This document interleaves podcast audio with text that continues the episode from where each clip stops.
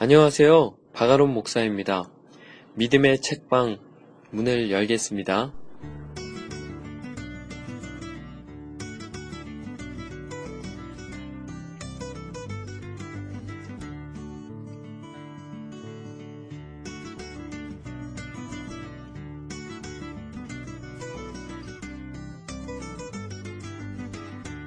한 주 잘 보내셨습니까?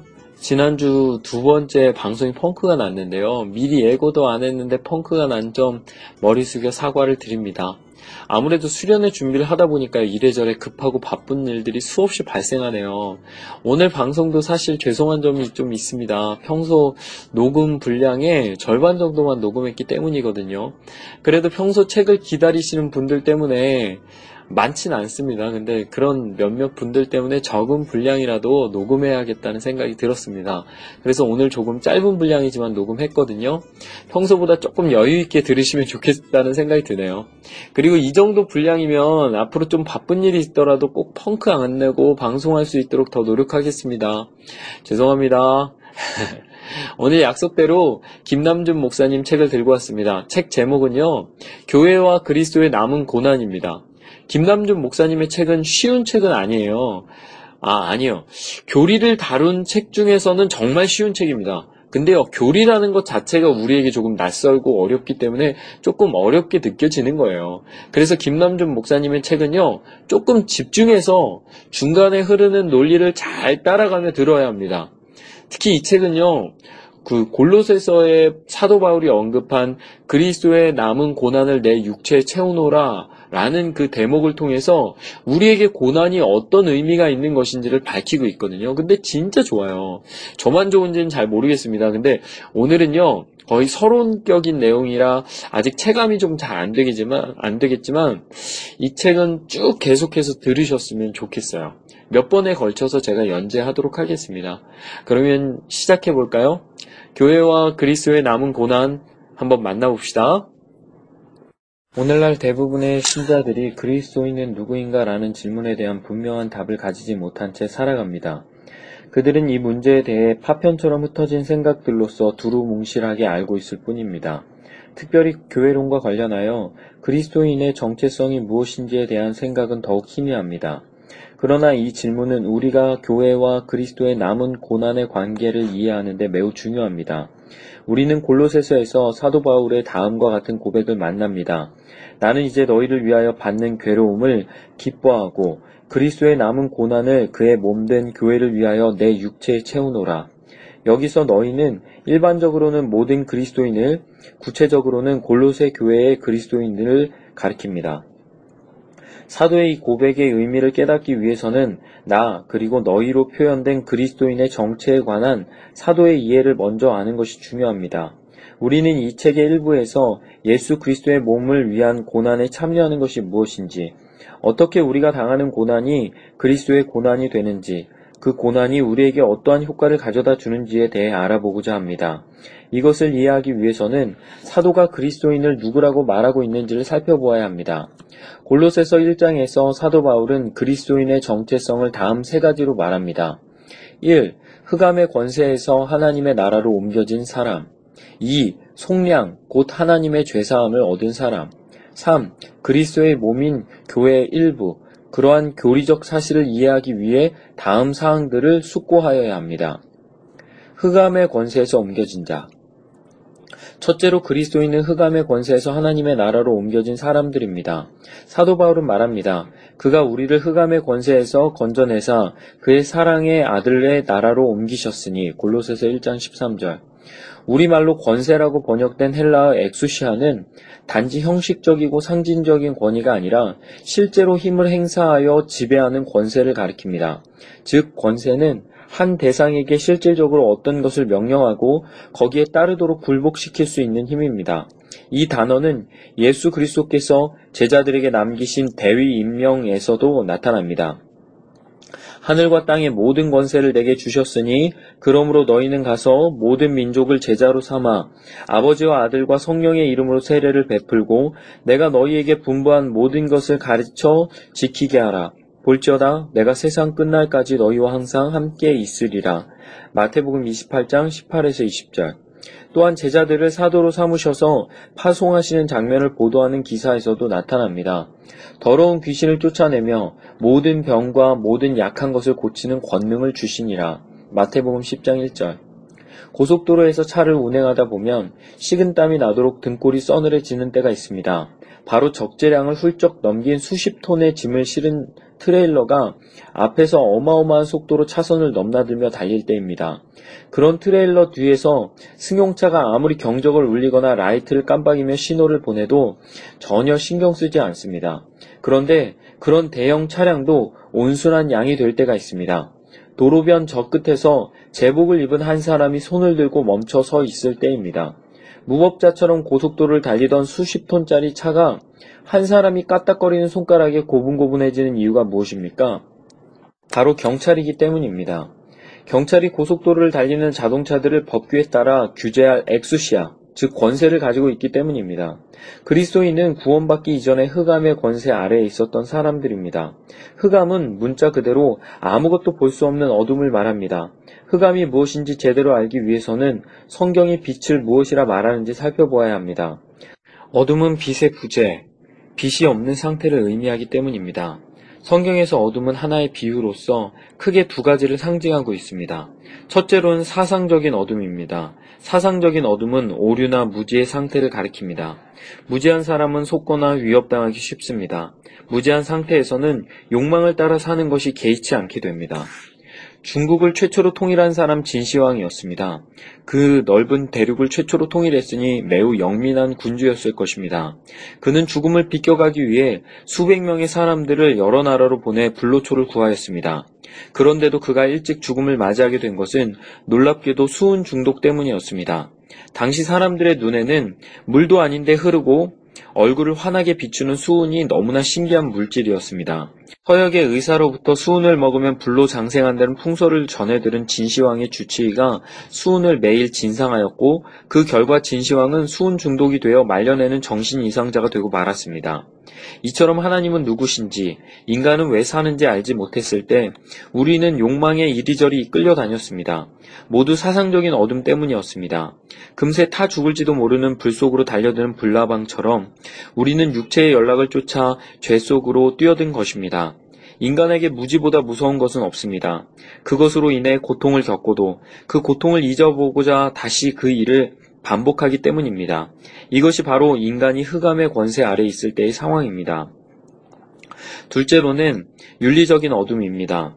이것은 진리가 없는 결과로서 인간들 안에 생긴 도덕적 부패를 의미합니다. 이것을 성경은 어둠의 일이라고 말합니다. 이러한 무지의 어둠 속에서 인간은 흑암의 권세 아래서 악한 일들을 행합니다. 하나님을 빛들의 아버지라고 부르는 것은 그분의 존재의 불변성을 가리킬 뿐만 아니라 그분의 자녀들의 원리적인 빛의 근원이 되심을 의미하기도 합니다. 또한 사도 바울은 마귀 세력을 가리켜 이 어둠의 세상 주관자들이라고 불렀습니다. 예수 그리스도께서 이 세상에 오셔서 무슨 나쁜 일을 하셨습니까? 그런데도 사람들은 예수 그리스도를 극도로 미워하였습니다. 왜냐하면 그들은 어둠 속에서 어둠에 적합한 일을 하, 사랑하며 살아가는데 예수님께서 빛으로 오셔서 빛을 비추셨기 때문입니다. 안질에 걸린 사람에게 찬란하게 비치는 아침 햇살이 반가울 리가 없는 것처럼 어둠 속에 살아가는 사람들에게 빛이신 예수 그리스도는 그 자체로 불편하고 거슬리는 것이었습니다. 그래서 그들은 예수 그리스도를 미워하고 핍박하여 결국 죽이고자 하였습니다. 우리는 모두 그 두 가지 어둠의 권세 아래서 비참하게 살던 사람들이었습니다. 그런 우리를 하나님께서 흑암의 권세에서 건져내사 그의 사랑하는 아들의 나라로 옮겨 주신 것입니다. 물론 신자들에게도 여전히 흑암은 영향력을 발휘합니다. 그러나 그것은 신자 스스로 죄를 사랑하여 그 어둠 속으로 걸어 들어갔을 때 그렇습니다. 신자가 빛이신 예수 그리스도께 나아가 하나님의 은혜의 지배 아래 살고 있을 때는 죄의 권세가 그를 지배하지 못합니다. 구원받은 사람들에게도 죄를 지을 수 있는 가능성은 충분합니다. 그러나 성령의 은혜 안에서 진리의 말씀을 붙들고 살아가면 죄를 짓지 않을 수 있습니다. 여기에서 우리는 신앙생활의 팽팽한 긴장감을 보게 됩니다. 우리는 흑암에서 하나님의 나라로 옮겨졌지만 우리가 살고 있는 이 세상은 여전히 불안하고 죄가 가득합니다. 더욱이 죄는 구원받은 신자 안에서도 잔존하고 있습니다. 그러므로 우리는 매일 경건하게 살도록 힘써야 하고 그렇게 살 수 있는 은혜를 구하여야 합니다.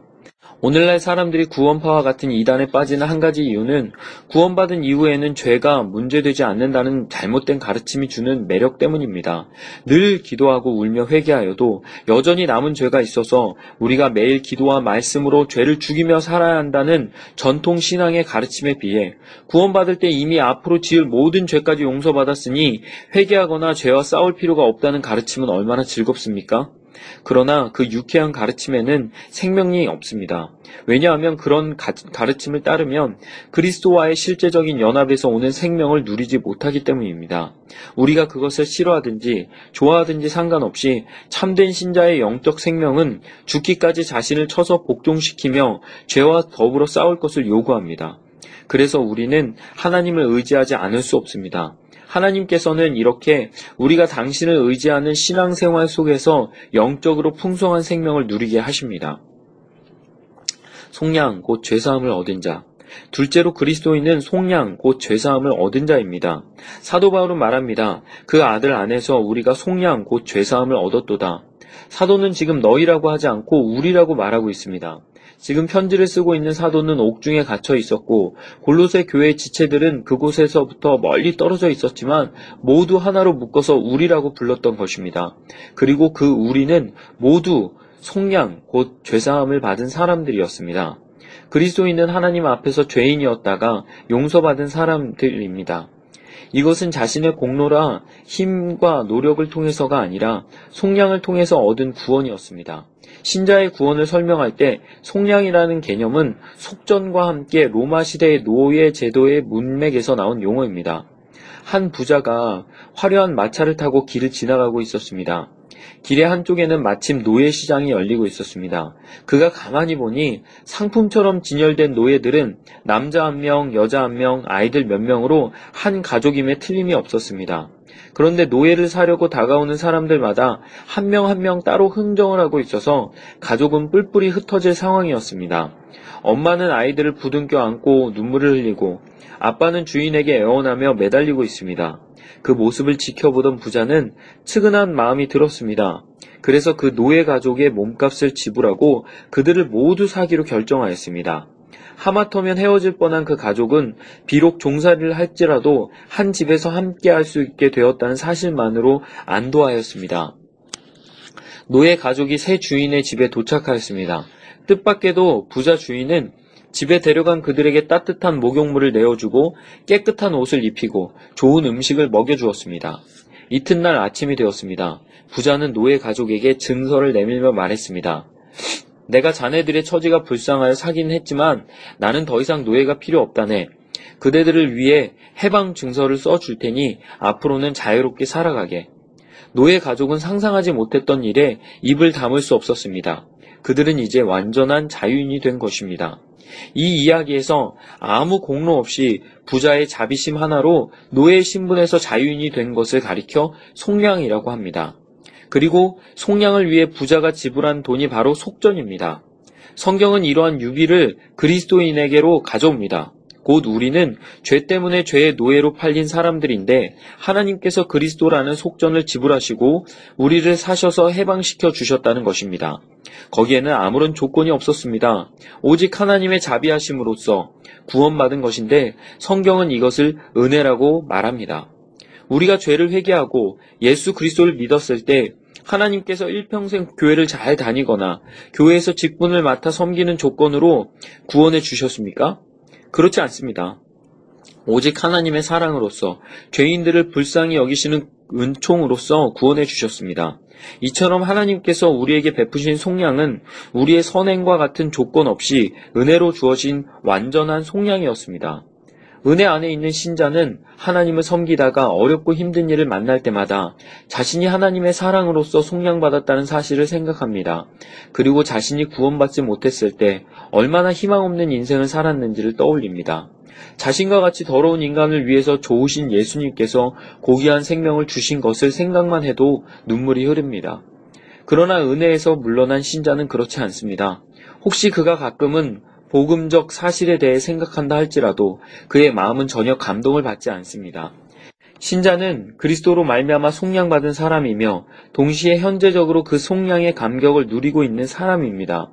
구원의 은혜, 생명과 사랑의 교통, 성령의 축복, 미래에 주어질 하늘의 영원한 생명의 약속, 교회에서 누리는 모든 복락들은 하나님께서 우리를 속량하셨기 때문에 우리가 누리는 것들입니다.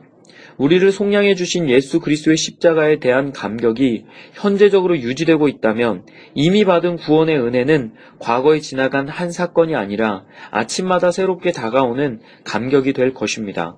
쓸모없는 인간을 위해서 주님께서 십자가에서 고난을 당하고 자기 몸을 속전으로 주신 은혜에 대한 자각은 하나님 앞에서 어떤 삶을 살아야 할지에 대한 소명을 알게 합니다.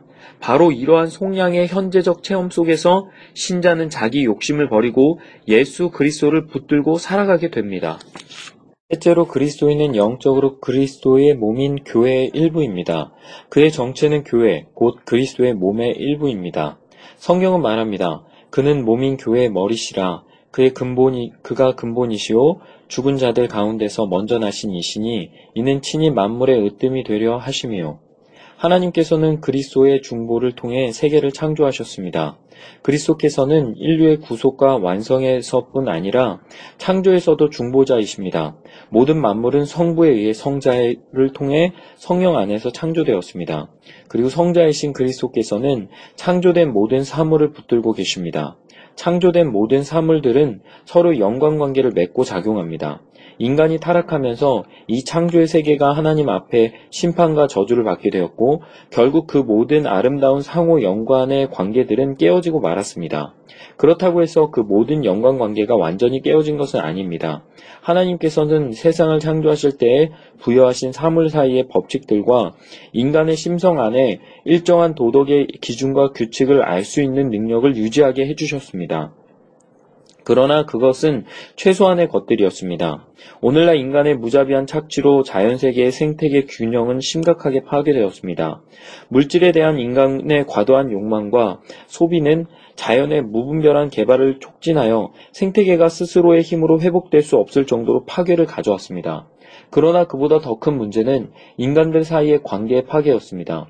최초 인류인 아담은 또 다른 인간인 하와의, 하와를 향해 고백하였습니다. 내 뼈 중에 뼈요 살 중에 살이라. 그런데 죄가 들어오자 인간 사이에 있었던 사랑의 관계는 파괴되었고 결국 가족들 간에 살이 나는 데까지 이르렀습니다. 비록 오늘날 과학이 발달하였고 물질 문명도 눈부시게 발전하였으나 그렇다고 인간이 더욱 행복해진 것은 아닙니다. 인간은 발달한 문명의 이기를 사용하지 않으면 바보가 되지만 거기에 빠지면 결국 노예가 되고 맙니다. 물질 문명의 눈부신 발전에 비해 인간 정신은 오히려 더 미숙해졌고 너무나 많은 사람들이 탐욕의 노예가 되어 다른 사람들을 이를 위한 수단으로 대하고 있습니다. 인류가 이러한 불행한 상태에서 벗어날 수 있는 길은 오직 예수 그리스도를 통한 구원밖에 없다는 사실은 명백합니다. 하나님께서는 이미 오래전에 불행한 인류를 고치기로 작정하셨습니다. 예수 그리스도를 이 땅에 보내셨고 우리를 위해 십자가에서 내어 주셨습니다. 그것은 하나님의 놀라운 사랑의 결과였고 이로써 우리는 하나님의 큰 사랑을 알게 되었습니다.